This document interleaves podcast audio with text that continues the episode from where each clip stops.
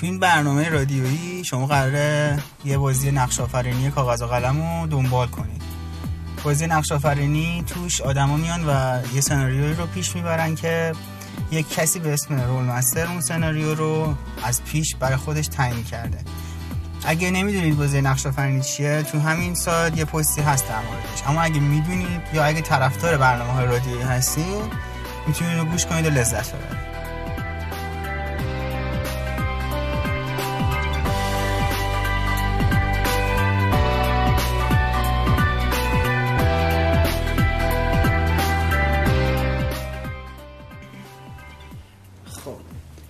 بچه بازی که الان داره می‌کنیم بیسش بازی نقش آفرینی کاغذ و قلمه خب حالا من نمی‌دونم چند نفر اینجا بازی کردن فاطمه و کامبیز رو می‌شناسن بازی کردن. شما کلا تا الان نه تقریبا. چیزی نبود خب پس من یه خود پایه‌ای تر توضیح میدم که شروع کنیم. الان روبروی هر کدوم از ما پنج تا تاسه. از یک چهار. تا تاسه. ای من یه دونه نداشتی تو. باید پنج تا تاس باشه از یک رنگ که اول بازی سه تاش رو داریم. خب برای همین دو تا از اینا رو این وسط بذاریم خب ببین این بازی بر اساس یه بازی معروف به اسم 90 Minutes of Mayhem ولی دقیقا اون نیستش. دقیقا یعنی چی رول ست حالا؟ اون نیست. اون یعنی 90 دقیقه آشوب. میهم چی میشه ترجمه کرد؟ بدتر از آشوبه آره. چیز عجیبیه. شلم شور با هم. شلم شوربا بهتره. آفرین. که تو اون بازی و این بازی ما قراره که یه فیلم 90 دقیقه‌ای خندهدار هالیوودی چیپ بسازیم. خب؟ یعنی B movie ه در واقع. حتی سی موویه. okay. نه ولی پاپ کورن دیگه. حالا شما سه تا تاس دارید که نماینده امتیاز شما و فیلمه.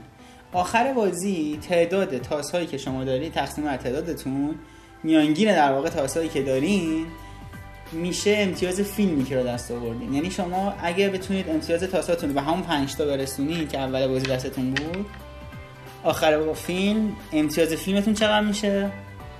پنج. چون هر کدومتون تونستید پنج تا به دست بیارید. خب مثلا اگه یکیتون چهار داشته باشه میشه چهار و مثلا هشتاد و خورده این حرفا. خب حالا تاسا چجوری به دست میان و از دست میرن تو این بازی؟ و مکانیک خود بازی چه شکلیه؟